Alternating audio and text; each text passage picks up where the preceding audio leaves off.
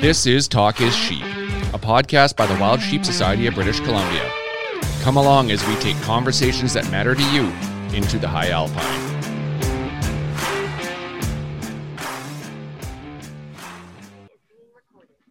Steven. Once or twice in the last, what, holy shit, 46 years now? Yeah, more than once or twice. Episode 100. Yeah. Who would have thought this would have happened two years ago when we rolled this out, give or take, somewhere in there? But wow, what an episode. What an episode. Um, you know, like you said, we've been talking about this a long time. Um, you know, what are we doing for 100? What are you doing for 100? And mm-hmm. you're like, let's get the Shockey family on. I'm like, yeah, right. Like, um, and that said, Jim's been on the cast before. Branlin's been on the cast before. Um, very generous with their time. Great supporter of the society. One campfire. We can't thank the Shockey, the well, Jim and Branlin specifically for what they've done to date. And then for this all to come together is phenomenal. So. Oh yeah, like like you touched on, wrote read about episode 50 when we realized this was going somewhere. It was okay, who can we get on for 100? And I said, well, let's, yeah, as you said, let's do the Shockies. And we didn't think it would work. And holy crap, we managed to get all four for a real brief time. Well, they're, you know, they're incredibly busy. Uh, you know, they're, yeah. um, Jim with all his stuff, uh, Louise is busy. Um, of course, uh, we don't need to say with uh, even Branlin, they've got their brands. They're so busy doing different things. And, mm-hmm. um, you know, I, we reached out to Jim and said, what do you think, Jim? And he's like, yeah, but he goes, I don't think it'll work. That's what he said. He goes, um, I'm happy to do it, but he goes, I'm not going to try and quarterback Branlin and Eva. They're super busy in their own personal lives. And he goes, if you can put it together, I'm there but uh, and I thought, oh, okay, here we go. And uh, so you know, a testament to the Shockey family. You know, they, yeah. you know, you'll hear me talk about on the podcast. They've done so much for our hunt space, just not around the community and the messaging and you know the sort of getting people on board for the acceptance of hunting, but you know, just their donations and their generosity. You know, you look at the uh, the the personal um, support they they lend to different hunting, you know, uh, things that are important to them. Jim SCI, obviously a huge supporter, but he's been a huge supporter of the Wild Sheep Society BC. 2020, he was our keynote speaker. Um, he he agreed to come up and he was going to volunteer his time to to spend with us. And uh, and then of course, you know, the show got shut down, unfortunately. But uh, incredible support from the Shockey family. And, and man, what a great podcast. That just, it oh. was so much fun to hear them laughing and bantering back and forth. And yeah, and, great. And being, being a family, right. It, it yes. there was, there was no, there was no act put on just the, the, the barbs that were thrown back and forth. And I absolutely loved the, the special guest that kind of poked her head around and waved and Eve and I both went, what? And then she came up and we, we got 15, 20 seconds and Nana Weezy, which I, I think just set it off. It couldn't have been any better. Yeah, absolutely. So you guys are going to enjoy this one. You know, to our listeners, uh, thank you. Thank you for the support. Um, you know, when we started out with Talk is Sheep, we we didn't really have much of a vision. We knew we wanted to to bring our membership more uh, more content, more information, um, share our messaging around what we do as a conservation organization, um, the different initiatives we support, like One Campfire. And um, that's all we had in mind. And due to the support from our listeners and from you, um, this is really, uh, we, we, we can't thank you enough. If you weren't listening, we couldn't be here doing our thing. So thank you. Yeah. Best thing you can do is hit that uh, subscribe button, that follow button, and keep sharing. And we can keep putting out uh, episodes uh, that you want to hear. So, yeah good times, buddy. We'll have to start planning for 200 now. So, oh awesome. man, thank you, everyone. So, with that, um, enjoy this podcast. It's episode 100. We've got Jim, Louise, Eva, and Branlin Shockey on Talk is Sheep. Enjoy. Across Canada and throughout the world, if you come across a campfire in the woods, on a mountaintop, or next to a river, you'll find warm company and friendly people gathered around. Regardless of your lifestyle or place you call home, We invite you to learn more about what it means to be a hunter in the modern era. If you love the outdoors, care about where your food comes from, and are concerned for the future of wildlife and the environments that they need to survive, pull up a seat. We have a story to tell. Welcome to our campfire. Look, come maybe your background looks like you're living inside a hard boiled egg there? it's the only way that you can't hear kids if I'm in this little tiny closet. yeah.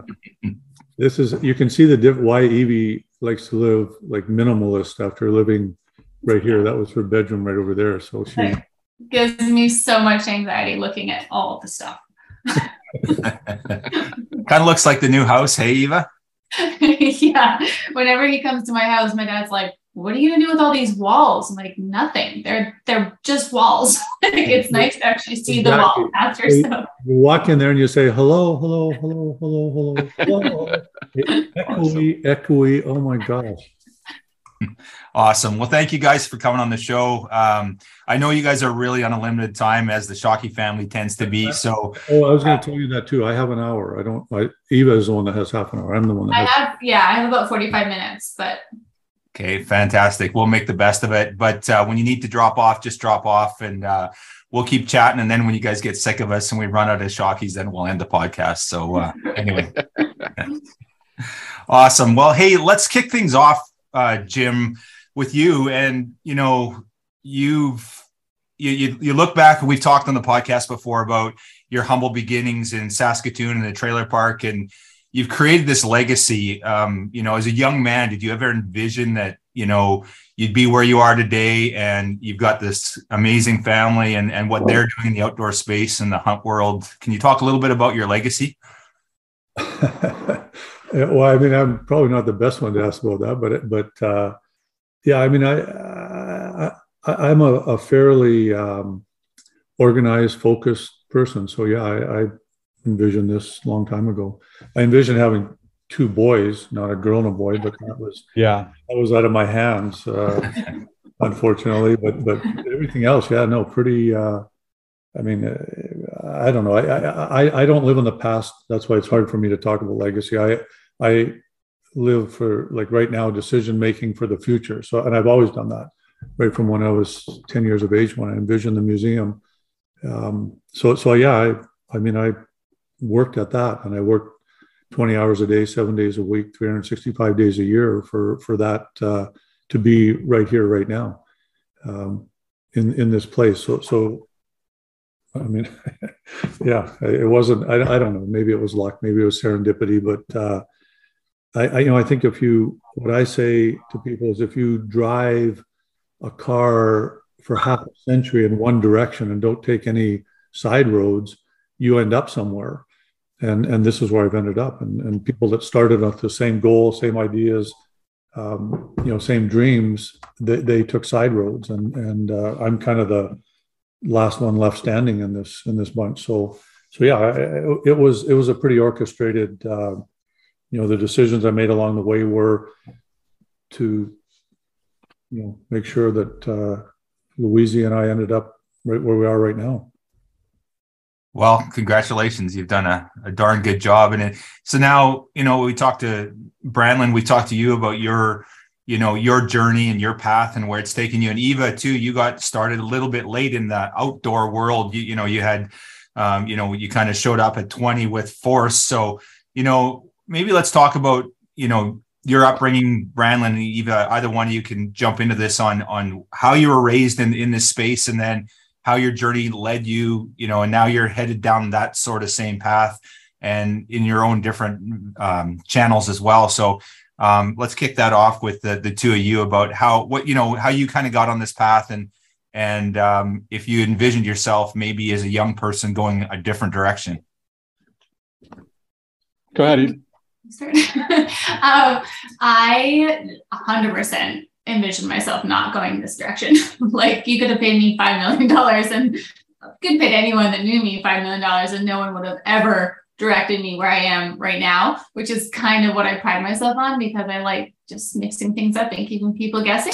Um, but my mom, I don't know if you know the background of my mom, she was like a vegetarian ballerina, model, dancer, actress. And then obviously, you know, my dad, and so I grew up this combination of the two. And I really am a pretty good mix of the two. So I just happened to grow up in my younger years doing more of like the dancing and that kind of stuff than the outdoor stuff and like the actual hunting. I mean, our family did a lot of outdoors act outdoor activities, but when I went to university, it was the first time that I had to buy meat for myself. And I remember standing at the meat counter and had never bought steak because we only ever had wild game. And so I thought that was so weird and and also very expensive. And I thought it was weird that you just buy an animal, you don't know where it came from. And so I graduated and ended up coming back to my dad after he had asked me my whole life, basically. And I asked him if he would take me hunting. And I, at the time, I kind of did it because I was about to sort of decide what I wanted to do for my career after college when I had a marketing, business marketing degree. And I thought I loved the outdoor industry, but I wasn't a hunter. So I didn't really know how I could fit into that industry. I thought I would do more of like the marketing side of stuff. And when I started hunting with him, quickly realized how like why he loved it and the adventure and the challenge and the fresh air. And then obviously the wild game, hopefully at the end.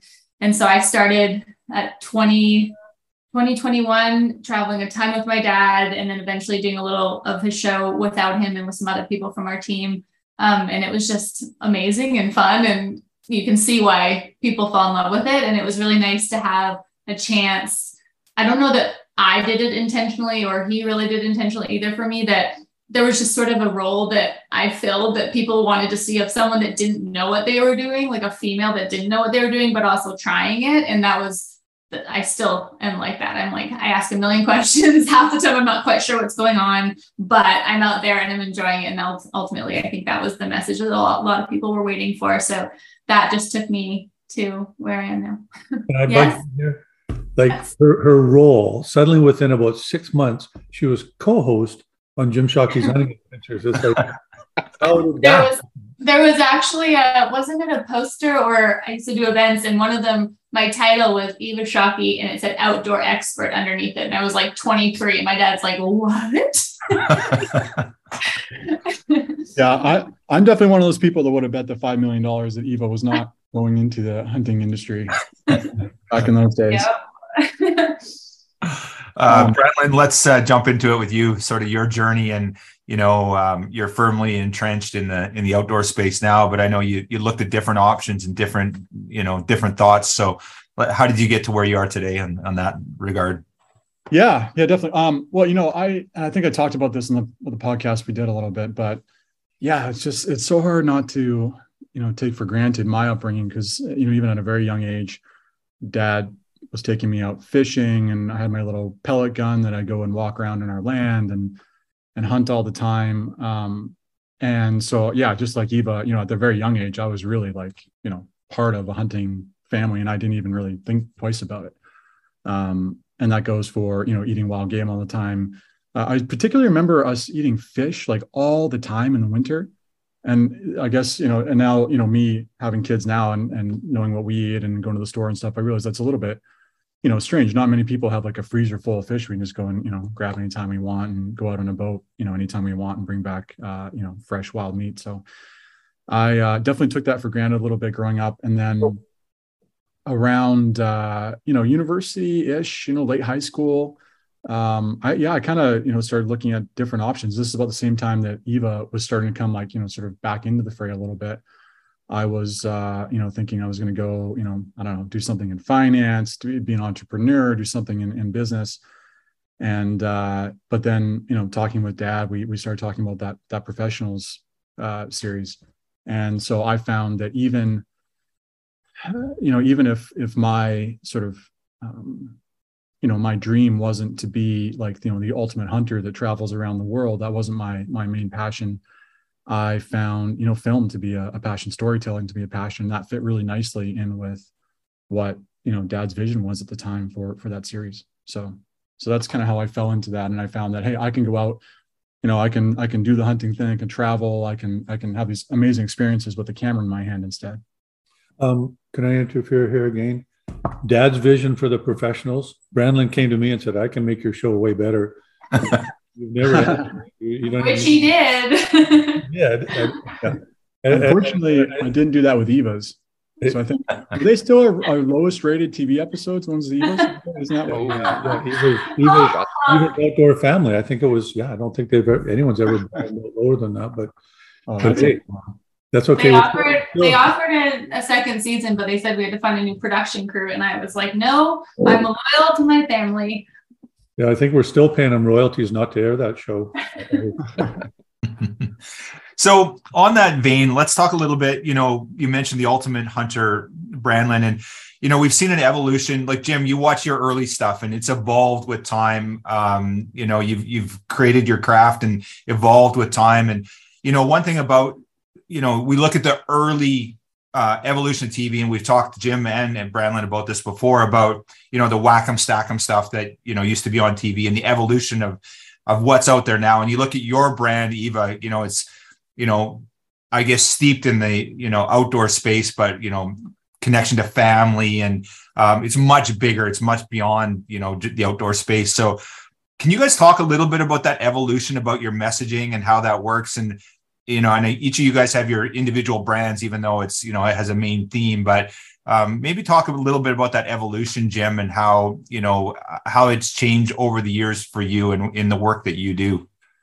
Sure. Well, I mean, I, I can certainly speak to the dinosaur age and then let the kids take it from there. But, uh, you know, at, at the beginning, we, we didn't, there was no video, there was no TV shows but the cable networks were coming on stream, hundreds of them, and they needed content. And and it, it, nobody really knew how to tell the hunting story in those days. So they there was no professionals. There was no uh, no one had experience in it. So so with basically 17 minutes of a 30 minute television show, the guys focused on what hunters understand, which is the final stalk, the final you know the the, the kill. Uh, and and we didn't. Uh, there, there was no one had gone to film school in those days, so so it was always, you know, camera on a tripod. There's the animal. Cut back to a studio somewhere like this and say, "I knew if I walked over this hill, there would be a buck," and and then they'd cut back to the field and there's the buck. Like the storytelling was. Uh, uh, I mean, it was nascent. It was just starting. We didn't understand it. Now, I I was fortunate because I came in from the writing side of things. I was an author. I was a writer. I, There's Nana. it's what? There's Nana. Hi, Nana, Nana. Nana was full. Oh, we do get Louise on. Awesome. Nana. Nana. Nana. Oh, This is our vision. Thank you, Louise. Oh, my Awesome. pleasure. Thank you for keeping these guys entertained and This is on their There's- toes. the center of our universe. This is we all revolve mm-hmm. around Nana Weezy. So, mm-hmm. Yeah, it's oh, true. Aw. This is awesome. I just wanted to say hello, guys. Thank you so much, Thank you. Louise. Have fun and and see you see you later. okay. Hi, Tsitsi. Hi, Bran. Hi. Hi. Hi, guys. Oh, yeah. Amazing. Hi, Love you, Nana. Nana. Love you, Nana. Thank Love you, more- Louise. Love you the most, Nana. What's that, sweetheart? I, I think we could just I end the show right there. I love you the most, I said. That's okay. Nana loves me the most. That's what counts. But, oh, that was that was so sweet. Uh, That was awesome. But yeah, I, I came from a writing background, so I was writing for magazines. I published my first article in 1984. Kathleen Windsor, wherever you are, thank you for buying it. Forty-two dollars. I was so excited. Bowbender magazine out of Alberta. So, so I had a background. I, I mean, I probably had published 500 articles by then. A background of storytelling and not how to. I hated how to stuff, so I was more adventure. So, so it wasn't that big a deal for when we got a video camera to just start telling the same type of story with with visuals instead of uh, you know typing it out. So so that was the start of it, where where I think we uh, moved the goalposts a little bit with our first hunting adventures, over the shoulder, you know, raw footage. Bring the hunter with us. Don't ever do cutaways back to a studio. You know, I knew there'd be a big buck if I walked over the store. You know, like it, it we did that at that time, and then you know, so like I say, that was the dinosaur era, and then along came Branlin and and uh, you know said I can make your show better. Which, by the way, when he said that, we just won best overall production for the world for the Outdoor Channel down the states. I had the big trophy. I walked everywhere, got a chain for around my neck so I could hold it there. And he walked up and said he could he could make our shows better. So so you know from that point, you know, over to Branlin because that was his vision, the professionals and where everything went from there. Okay, I never said I never walked up to you and said I can make your series better. I think I was, and if I did, I was did too. lying my teeth. This is this is how I took it anyway because I was kind of proud of my show and I was like, really, really, kid. I think you asked me why don't you watch my hunting show, and I think I said something like because. I don't think I said it's it's boring or anything like that, but I think I I think I said I just had other preferences for for how to spend my time. Yeah. Uh, okay, so and again, we talked about this I think on the on the podcast I did, but the uh, you know storytelling really is, and no matter what it is, it can be hunting, it can be uh, you know lifestyle stuff, it can be actual movies. Um, you know, people like I think Joan Didion said this: you know, we tell ourselves story stories in order to live. Like we really do. Um, you know, everybody does. And I, you know, again, I, I, and this was actually this really was serendipity. I didn't have a plan for this, but coming into the outdoor space, um, Dad's right. A lot of the hunting shows were you know, like, hey, my name's Joe. Welcome to the white stand, you know, whitetail stand that we're hunting today. And, you know, they do 17 minutes of, uh, you know, of stalking and, and kill shots. And, and that honestly uh, just didn't interest me. Um, and even beyond that, I don't know that I could have made a show that would have been, you know, as like a, as good of a straight up hunting show as what was around then because it just wasn't my interest. Uh, so I had to do, and I was kind of stuck with this. Like I had to make something that I thought I would want to watch, um, you know, within the confines of the footage that we could get at the time.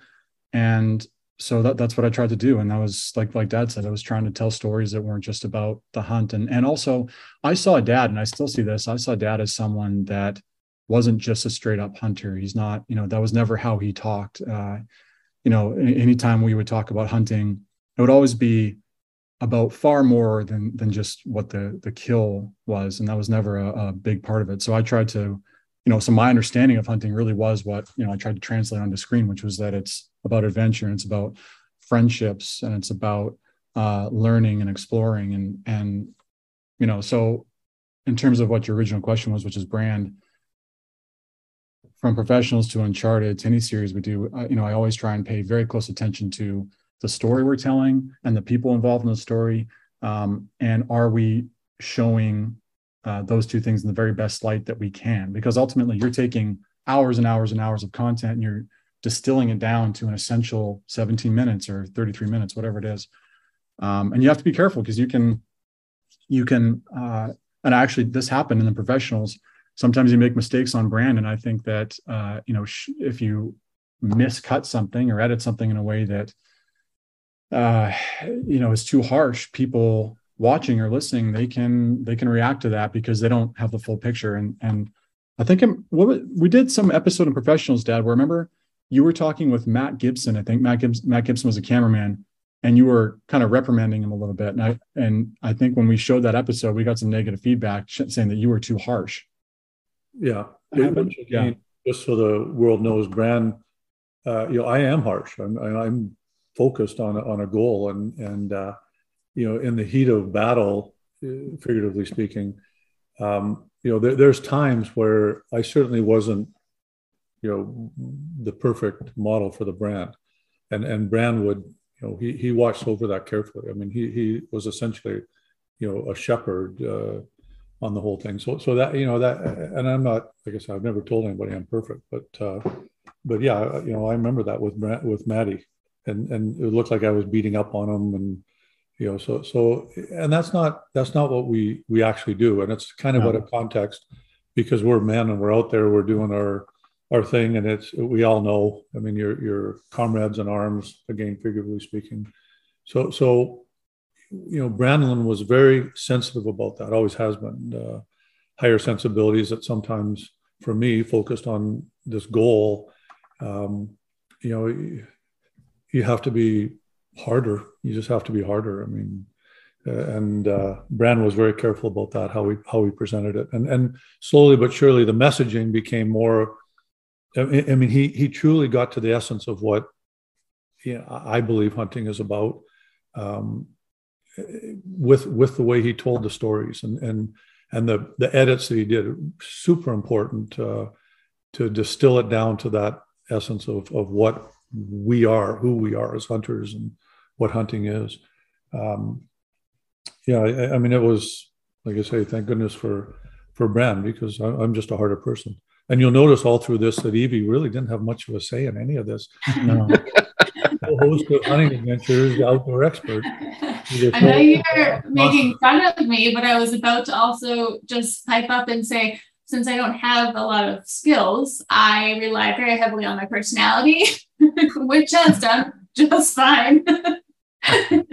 Somehow created a career on that. But I mean, and it's interesting. Obviously, I grew up in the world they're talking but I grew up kind of in, you know, my dad had cameras on every family trip we pretty much ever went on, even way before I was a hunter.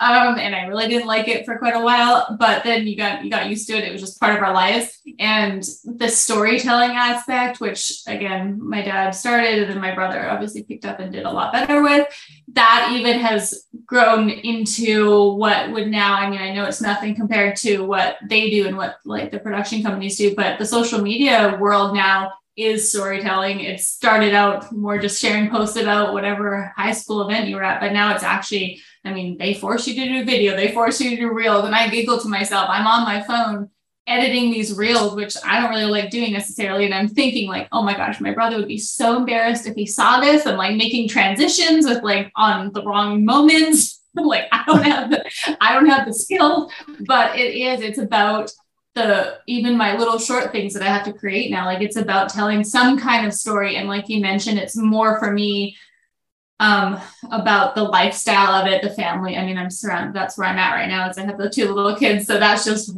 what my life actually is. But creating the storyline that other people can relate to that you say this is what we're doing this is what we love doing i believe it's a good thing where we love our family we love the outdoors we love XYZ, let's share about that. And it gets that story out to people. And that's why they come back and they want to watch more and they want to keep up with you. So it, it's a very small version of the TV production, but at the same time, it's, I mean, arguably the direction stuff's going where you, we just need more skill. Like we need their skill doing what I'm doing. And I feel like we could make it, make it all happen. it, it's working for everybody. The, the, we discussed before that the, the story's the biggest part of it. It, it's it's easy to take cool dramatic photos with, with, with a dead animal but telling that story to get there uh, and making somebody feel an emotion that that's the hook to me and you guys nail it. All so, of us including eva? I, I i just encompass eyes yeah, yeah so she's just kind of throwing in with brandon i get it I, I watch her instagram Eva, let's let's talk a little bit about gender roles and about so you know you you came on very early as a woman in the outdoors. Um, you know now it's you know there's tons of influencers and tons of TV personalities, but at the time you were kind of setting a trend, and you know your dad just talked about envisioning two boys and and talked about uh, you know men in the field and um, and and then you come on the scene. And uh, can you talk a little bit about you know the gender roles and and what that was like growing up in a and that's the thing. You look at Jim, you look at Branlin, you look at this hardened hunter and this grizzled outdoorsman with his cowboy hat and his beard, and um, and then you come on the scene, and it's a completely different um, different feel. So, can you talk about gender roles and and you know, do you feel that that's changed for women in the hunt space? Because we've you know we've seen now it's there's a lot of people entering that space, a lot of women. So chat on that a little bit for us. Yeah, absolutely. So we grew growing up with I mean my dad and going to all the events and shot show and SCI. Brian and I were I don't think there used to be an age limit on some of those shows, whereas they are like 16 now, I think. And we used to run around when we were five, six, seven at Show at all the events. And that's just what we were used to. But I vividly recall in my younger years I would go with our family. And me and my mom would kind of hang out with my brother and my dad would be in the hunting meetings and everything. And I remember thinking there was basically no women at those shows. Like basically, and if they were, they were what what we kind of call trophy wives, like the beautiful wives that like they're not there to hunt, they're there to whatever, just look at cool stuff, enjoy. Um, but there were just not a lot of women that, that showed up for that type of thing. And when I started in the hunting industry, by no means was I the first that was doing that. I mean, Tiffany Lakosky and Vicky and Brenda and all kinds of women were already incredible and they were very educated and knowledgeable about the hunting space. I was the opposite of that. I was coming in new to it, wanting to learn it. Um, and so I think between their personalities and how they could teach women and be examples for women. And then with mine, who, you know, sort of different women that didn't really have a lot of experience in the world, it worked out quite well where there was a lot of uh, different personalities covered, a lot of, um, there was like age gap covered, there was different skill set, whitetail, mule deer, whatever everyone hunted. And once we got into that, after a few years, social media started up a lot heavier. And I think that's when it really took a turn because it was so accessible to everybody. So you didn't have to have cable, you didn't have to watch Outdoor Channel. You could go on to Facebook, which at the time was what really started in earlier than Instagram by quite a bit. And you could just go access our pages and see what we were doing that week and see what we were hunting. And you could message us. And back then, I just feel like it was a lot. There was so much more simple on social media. You could message and you'd talk right back, and it would just be like your friends. And that is where I saw it make a huge shift. And then people could share. They didn't have to have a hunting show as a female to share that they were hunters. And that at the time was kind of really the only way other than word of mouth to show that you were into the hunting space. And so a lot more women i think got the guts up to share it to talk about it. And once one does it was amazing even when i got into it. People from when i grew up were coming to me out of the woodwork saying oh we hunt too. And i knew them my whole life and no one talked about it. And it was just this thing. It was almost like a taboo where i'm from for women to hunt. And now i think it's very accepted. I think um, it all it was intimidating at the beginning because of the lack of female representatives in the hunting industry. But i will also say that going in as a female i rarely felt like anyone didn't want me there or was judging me or i mean and if they were it was just because they thought i was coming in as jim's daughter and most often i could i mean i loved being there. There was not a time i would not sit in camp and complain or whine or whatever. Like i love being in camp and i really truly wanted to learn. And i think anyone that thought they were going to judge me a certain way by the end of the trip, they would realize that I was just there because I enjoyed it and they um their preconceived notions were generally wrong. Hopefully, I mean I'm pretty sure most people, uh, but yeah, it was a very welcoming industry, and that's what's been really fun about as I've now I'm 34 and I started at 20-ish and so the amount of people that come up to me and they're like, we, you know, we were five when we started following you and now they're like a grown up and it's making me feel very old. But also I remember my dad saying the same thing. And so I guess that's just I'm like one of the older girls in the hunting industry now. But yeah, it's um it's pretty cool how it's changed so much and the women are so much more involved and really legitimate hunters and cool being able to watch some of those experiences. Yeah, you were only the what was it the, the second woman ever photographed for the cover of Field and Stream? Yes, next to Queen Elizabeth. exactly. I normally uh I normally when I see your Instagram stuff, I just usually like swipe right by it. So do you still do you still post like hunting style stuff nowadays? Oh, She's on Instagram. I didn't know that. Know, oh yeah, yeah, yeah. Funny that you guys should ask because I'm actually going. I was shooting my bow this morning at seven. I'm going on a mule deer hunt on Friday which my dad doesn't even know about. Um, so yeah, I'm I'm I call it my coming out of retirement archery hunt. um, better somebody could send her some pictures of a whitetail and a mule deer. So just in case, I mean, I don't know where you're hunting, but just in case. Colorado. I told yeah. I'm going on this hunt, and I people I'm going with, I called them, and I've been hunting a few times in the last year, but like I have a three and a five year old, so I'm just it's just not been the years to go on hunts for the last little while. And I told my friend who I'm going hunting with, I said, I'm so excited about this, but just so you know, like this isn't my coming out of retirement hunt. I have been mom zone for the last five years. Like don't act like I'm going to be the girl that you knew six years ago that kind of knew what she was doing. Like there might be some dumb things that happen, but I'm everyone. I'm back to the original person that I started in the industry of like not really having any idea how to do anything. I think it's a good thing Tim got an elk this year. Otherwise, you guys are going to be eating macaroni. I know he oh. did. I know he got a nice elk two days ago. First elk hunt with his well ever elk hunt and first with a bow too, which is pretty cool. That's awesome Uh, so let's talk a little bit. About, you mentioned kids, Eva and, and uh, Branlin. Let's talk a little bit about that next generation. And so, you know, Jim, early on, you you know, you had involved the grand your your your um, uh, your dad and, and your uh, father-in-law, and you know now you know the kids are involved. Now there's this next generation, uh, and Eva, your your your kids, Jim, your grandkids. Let's talk about that next generation. And we all know that uh, you know your your two kids eva are very well entrenched in in you know being on camera and being involved. What do you guys see for you know that next generation of Shockeys and and uh, when can we expect the grandkids uh, version of it? So. Mine are i mean mine are right there. We have a tree set in our backyard and deer feeders. My daughter just got her first actual bow she's five and a half and she's has a very strong personality not sure where that came from but we decided that to teach her how to shoot a bow, the safety elements of it, I don't know that she would fully grasp it from us. Like, I don't know if she would understand how serious we are about like, if you're going to shoot a bow, you need to take it seriously. So we we have her in archery lessons that she's going to start just to get those basics of like this is actually a weapon and you have to be careful. And so she starts shooting a bow I think next week or the week after, and then she's already asked. She'll she asked if um, she calls my dad Bubba if Bubba will take her hunting, and what really irks me is that she thinks Tim, my husband, is like the hunter because since I've had her, I've basically stayed home and he's the one hunting. I'm like, no, no, no, like let's just look back at these magazines. I'm gonna start putting Field and Stream magazines out. like, let's see who's on the cover of that. so yeah, my kids are my kids are getting there and they love it. Um, but just my dad, as long as he doesn't get too old too fast, we we kind of need him. Yeah, which he is. But it's yeah, a raise. It's a raise. I admit it.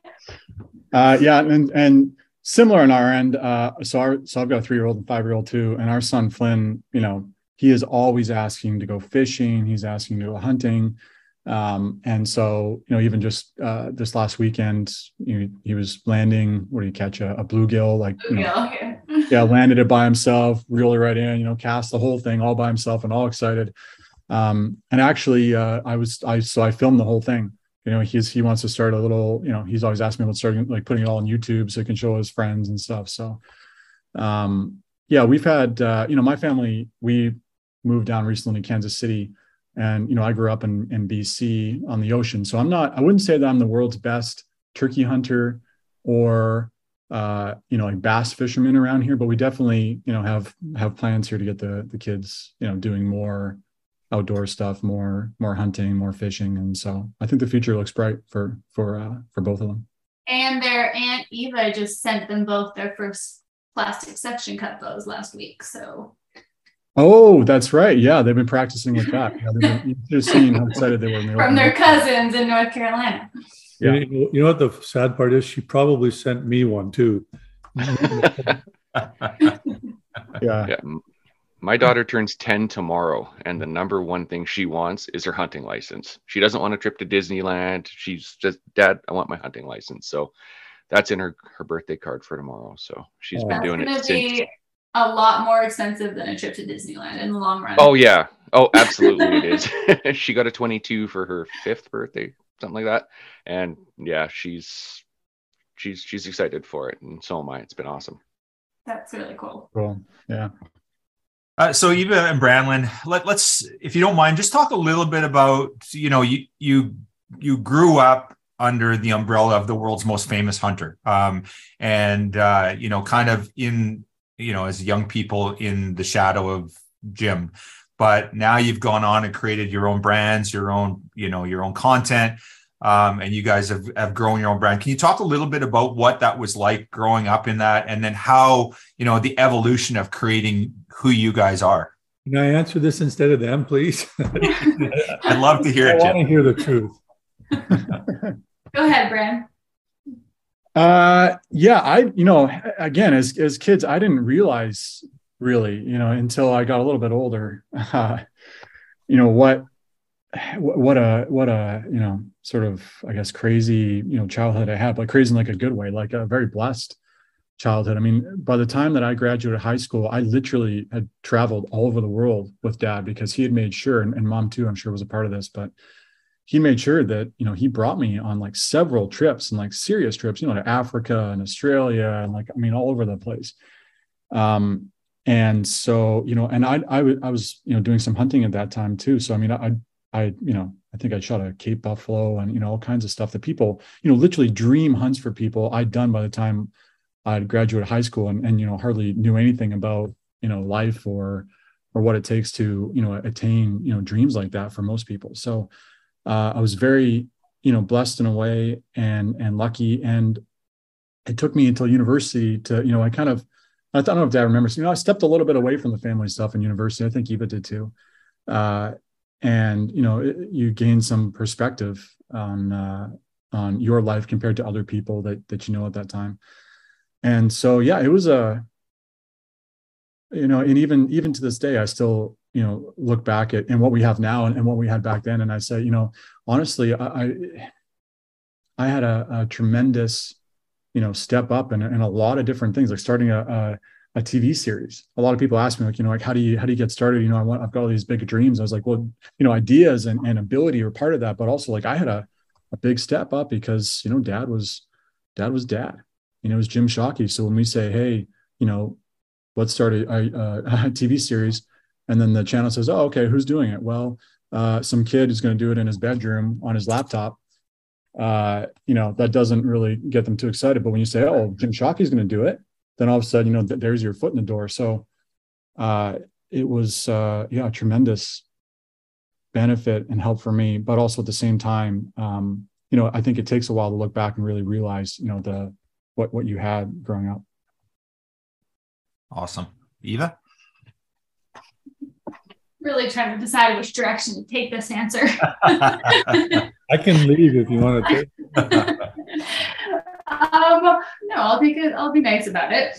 I agree. We didn't fully understand um, how different our lives were probably until we stepped away and realized like our upbringing was quite a bit different than most people's.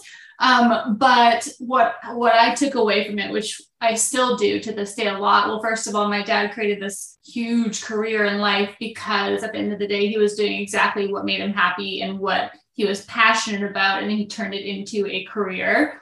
And he only was able to do that, like you said, driving on the road one direction and focusing. Like he, you can be passionate about things, but if you're not going to focus and work really hard at them, you probably won't get to where you're going. And so that was something really interesting over the last decade or so of making decisions was that absolutely my dad gave us a huge step up. He's helped a lot of people with a huge step up honestly. So many people that have crossed paths with him have benefited from whether it's his knowledge whether it's the career that he's given them whether it's um, you know connecting them with the right people. Like that's just what he does very often. But being able to brian and i both individually did this was we are in the outdoor industry. And I think at the end of the day, you can't fake loving something for very long. You can pretend for a little bit and you can maybe like, you know, do a little wiggle room here and there, but you really have to be passionate about it when you're spending that much time doing it if you want to do a good job and if you want people to see you being like happy with what you're doing. So both of us took what we were given from my dad, which was incredible, and the knowledge and the outdoor industry, but then made it into something that was our own. And like my brother said, he didn't want to be this world famous hunter. I didn't want to be a world famous hunter or anything like that either. So it's not like we were trying to fill exactly what my dad was doing. It was just that outdoor industry is so incredible and the people that are part of the outdoor industry, whether it's the hobby or whether they work in it, generally are just the most wonderful down to earth people. And so we got to be part of that, but then create our own passion and continuously follow those I guess, lessons that my dad taught us that I mean, all I remember is how focused and how hard he was at what he did and how well he treated everyone. And when he was at events, that he gave everyone the time of the day and he always showed up 110% for everything. So those kind of lessons is what then I take when I'm doing something or when I'm doing, you know, even if it doesn't seem as um, outdoorsy and big, it's still sharing that message with people and trying to promote essentially the same concept, the same basic elements, and the same basic um, things that we believe so strongly in, like family and the outdoors and being healthy and wild game and all that. It's just you have to create your own path and then just make sure that you're true every single day that you're actually believing what you're doing and not trying to take someone else's path and copy it. Yeah, I totally agree. Can I, can I just bring it back to Evie's original statement? I'll, I'll try and be nice about this. I think that's what she said. Implies that she could be not nice. there were a few different directions, but sometimes I just don't want to be too mean. Although I was going to say earlier, on another note, that my dad is now at the age where his father and my other grandpa Len worked for him for free and we're just there helping. And my dad does not work. Brand, does dad work for you for free? No. He still thinks he's like the center of everything. I'm trying to tell him he's the old guy that now is supposed to come and just like be, you know, chopping wood and helping with stuff. I'll work for free as long as you let me be boss of your empire. Yeah, you know, that's not that's not how it works. yeah, we actually need we need our kids would love if you would dress up as Santa Claus for this Christmas. Actually, you can show up. You don't even need to get a fake. I'm, I'm, I'm belly or anything. Yeah, I'm, no belly. really busy. I can't quite work for free for my my own children yet. but but actually no. But seriously, to add to what Eva said, in, in all seriousness, dad's ability that, that, he talked about, Eva mentioned, you know, to focus and to work hard at something. Um, I mean, that's it. That's it. That's the, you know, like I, Eva and I both had a, a firsthand view of what it takes to become, you know, like you said, quote unquote, the most famous hunter in the world. And it's, and, and you know, that, that lesson is almost impossible to, to, you know, underemphasize. He, he focuses on something and he works hard and he accomplishes things that you know, even me being his kid, dad started this museum, you know, a few, when did you start that museum? That was a few years ago, right? We bought the building 2015, but I envisioned yeah. it when I was 10. So. Right. Right. And, and just so people know that this museum, which is now, you know, I would say doing very well and, and very successful, it is not, it's not like it's on some great location, you know, in Orlando, Florida or something. It's in, you know, a, a tiny little town in Vancouver Island way off the highway. Um, and through, and, and if you would asked me back when dad started this, you know, is that, is this a good idea? I, you know, I, I honestly, I would have said no. Uh, I, dad, I don't think this is going to work. You know, you don't have all the prerequisites to make this, this happen. It, it's not a good location.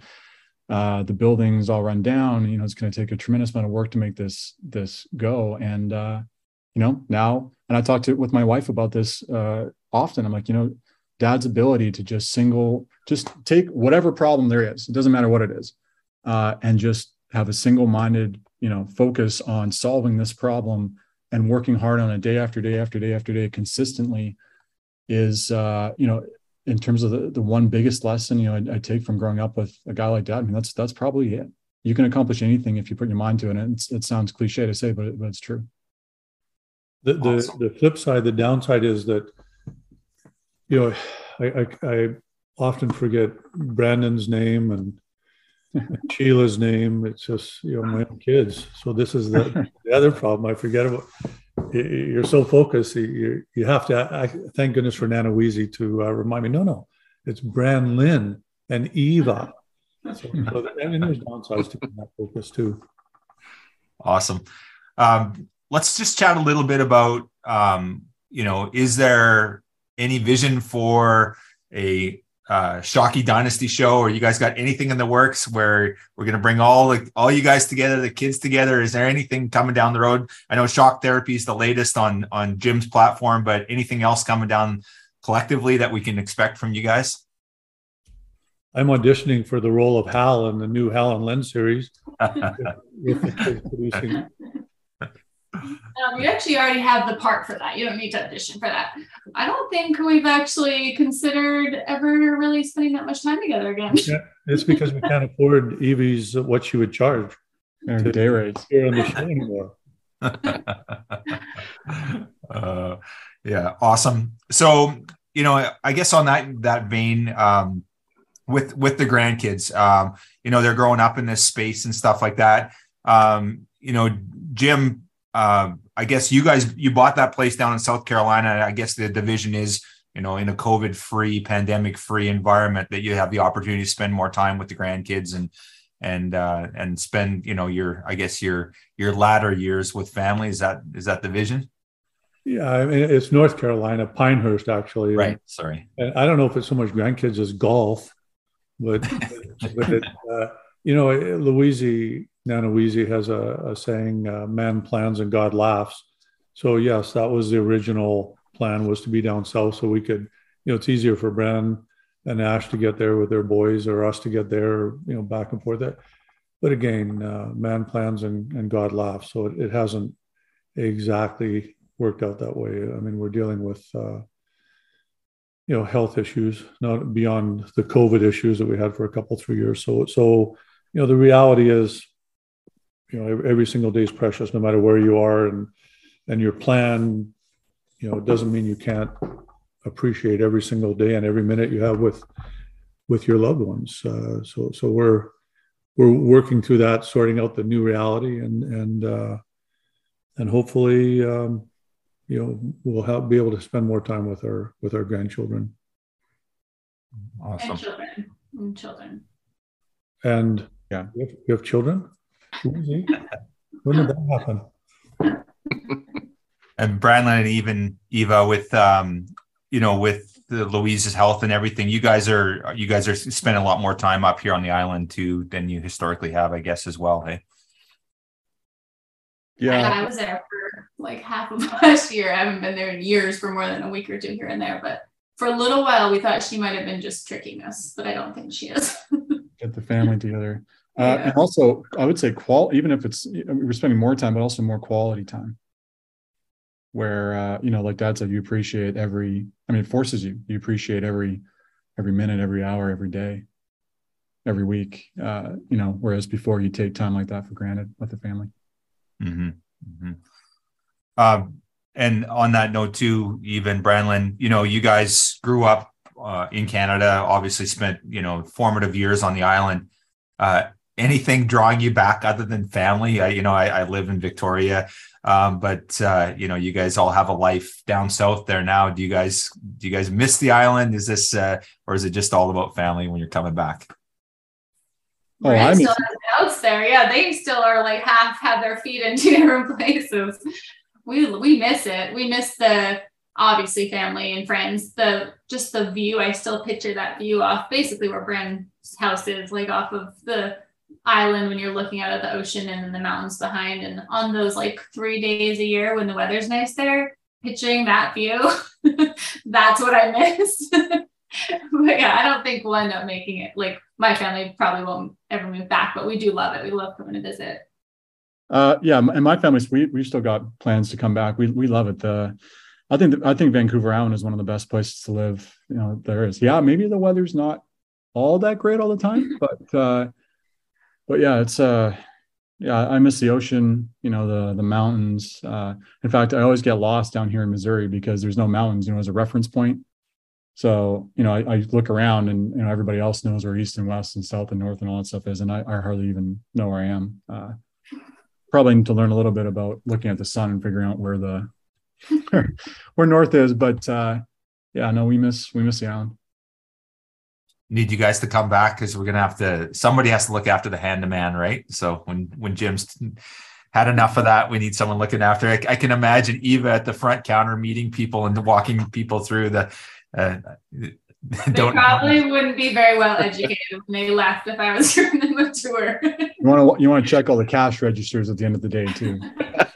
yeah, that's the truth. Actually, just, just on that note, we uh, they both just agreed to be on the board of directors of the foundation we're setting up because we're actually donating the land, the building, the contents, and giving it a bunch of money so that our great grandchildren will be able to come and see the museum and everybody else's great grandchildren will be able to see it as well uh, for donation only walking in the door. So th- that's, uh, you know, the kids might not move back here, maybe Bran will, but uh, but they're they're certainly going to still have uh, one foot over here on the island going into the future because they agreed for uh, a, a, tiny little stipend of zero for, for, the rest of their lives to, to to watch. And also, Branlin's on there to over make sure Evie doesn't have her you know fingers in the till.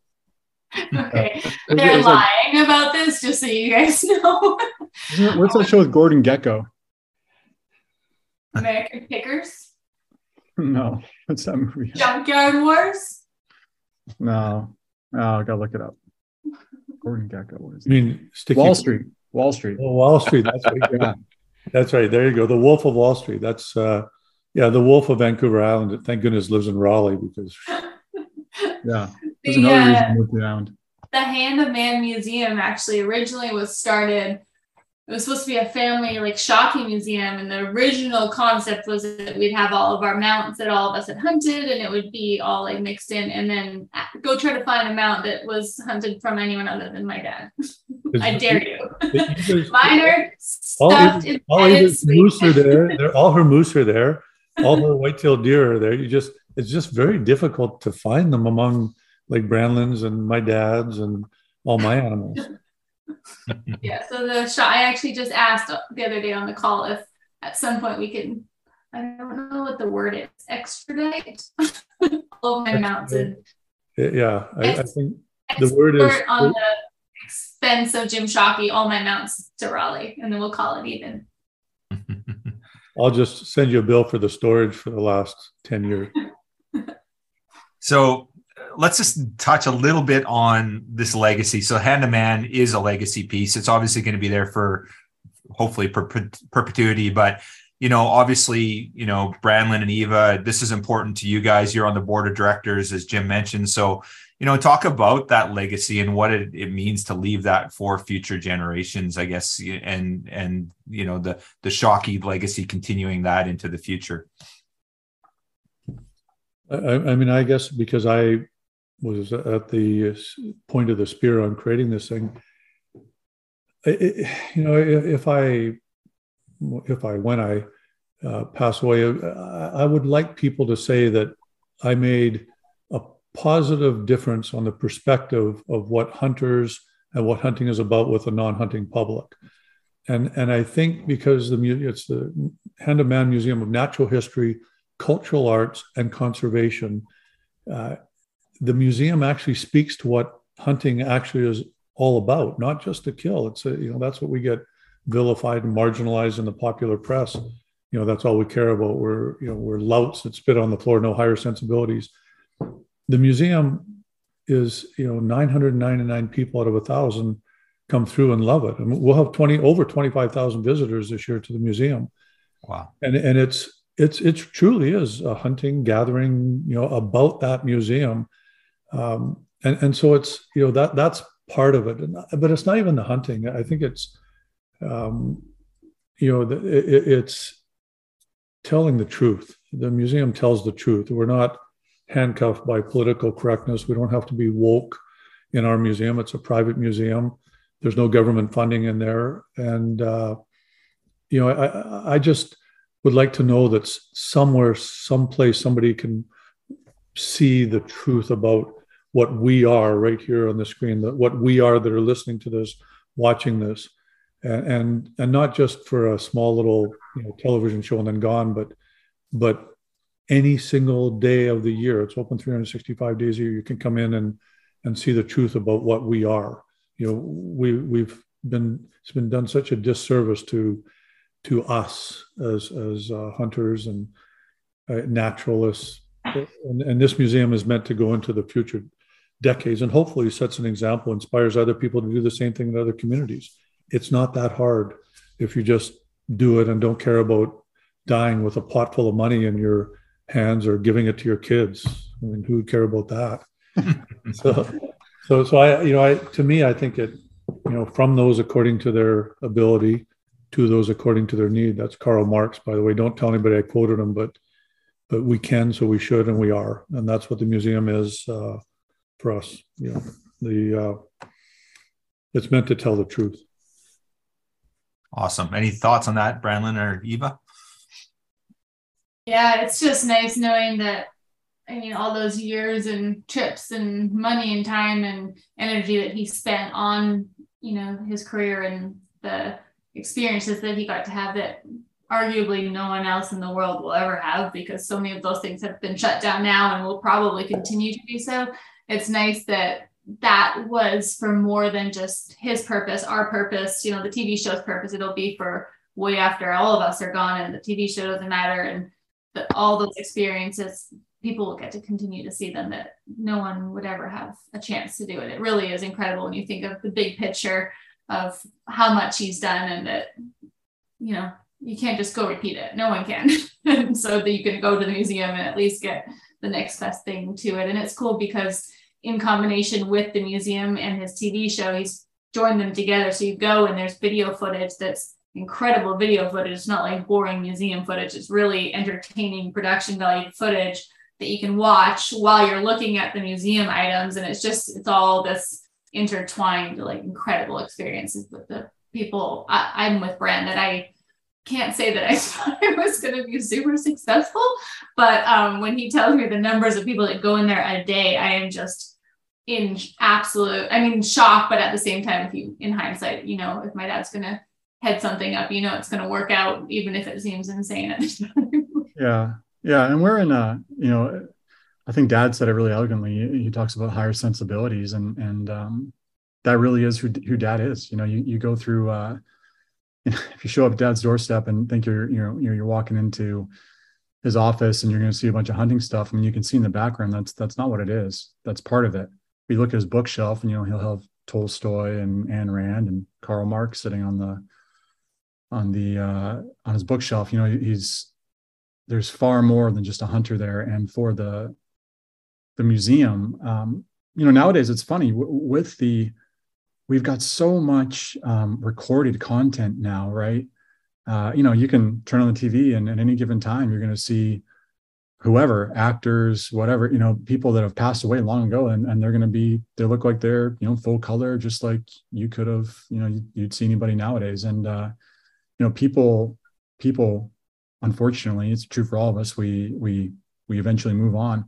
But ideas can stay forever or they can stay for a long period of time and that's where you guys are talking about legacy but um you know what dad's saying you know telling the truth and and showing you know these quote unquote ideas to people uh, that can live on, you know, for generations. And, and like Dad said, it's true. My kids talk all the time about, uh, you know, how much they love the museum. And I'm sure, hopefully, if this works out uh, and this idea, you know, lasts, uh, you know, their kids and their kids and their kids, these these ideas like this, they they can, you know, last into, you know, as, as far as we can sort of make them last, like a yeah, legacy. That's awesome, Branlin. And I think on that note, I think we can. I know Jim and Eva, you guys both have appointments now. You got to run to, and Branlin as well. So, you know, I just want to say from our outdoor space, our hunting community, that the Shockey family walks the walk and talks the talk. And you know, Dave Judson from Ladysmith, the Ladysmith Sportsman Club, has said to me time and time again how much the Shockey's family has done for Ladysmith, for conservation, for hunting and uh, I don't, you know, I just can't say enough about all you guys, all you continue to do day in and day out. So thank you for creating what you've created. Thank you for the legacy of the Shockey family. And thank you for joining us on Talk is Sheep today. We really appreciate it. Oh, it's an, it's an honor. Thanks for having us. Thank we you. appreciate it too. This is the awesome. first time we've ever done a podcast with all three of us, and four if you count Nana. All four. We wanted oh, Nana Weezy so bad. first time in history. Steve and I are like, oh my goodness, this yeah, hit the jackpot. So thank you all so much. Oh, awesome. Thank you.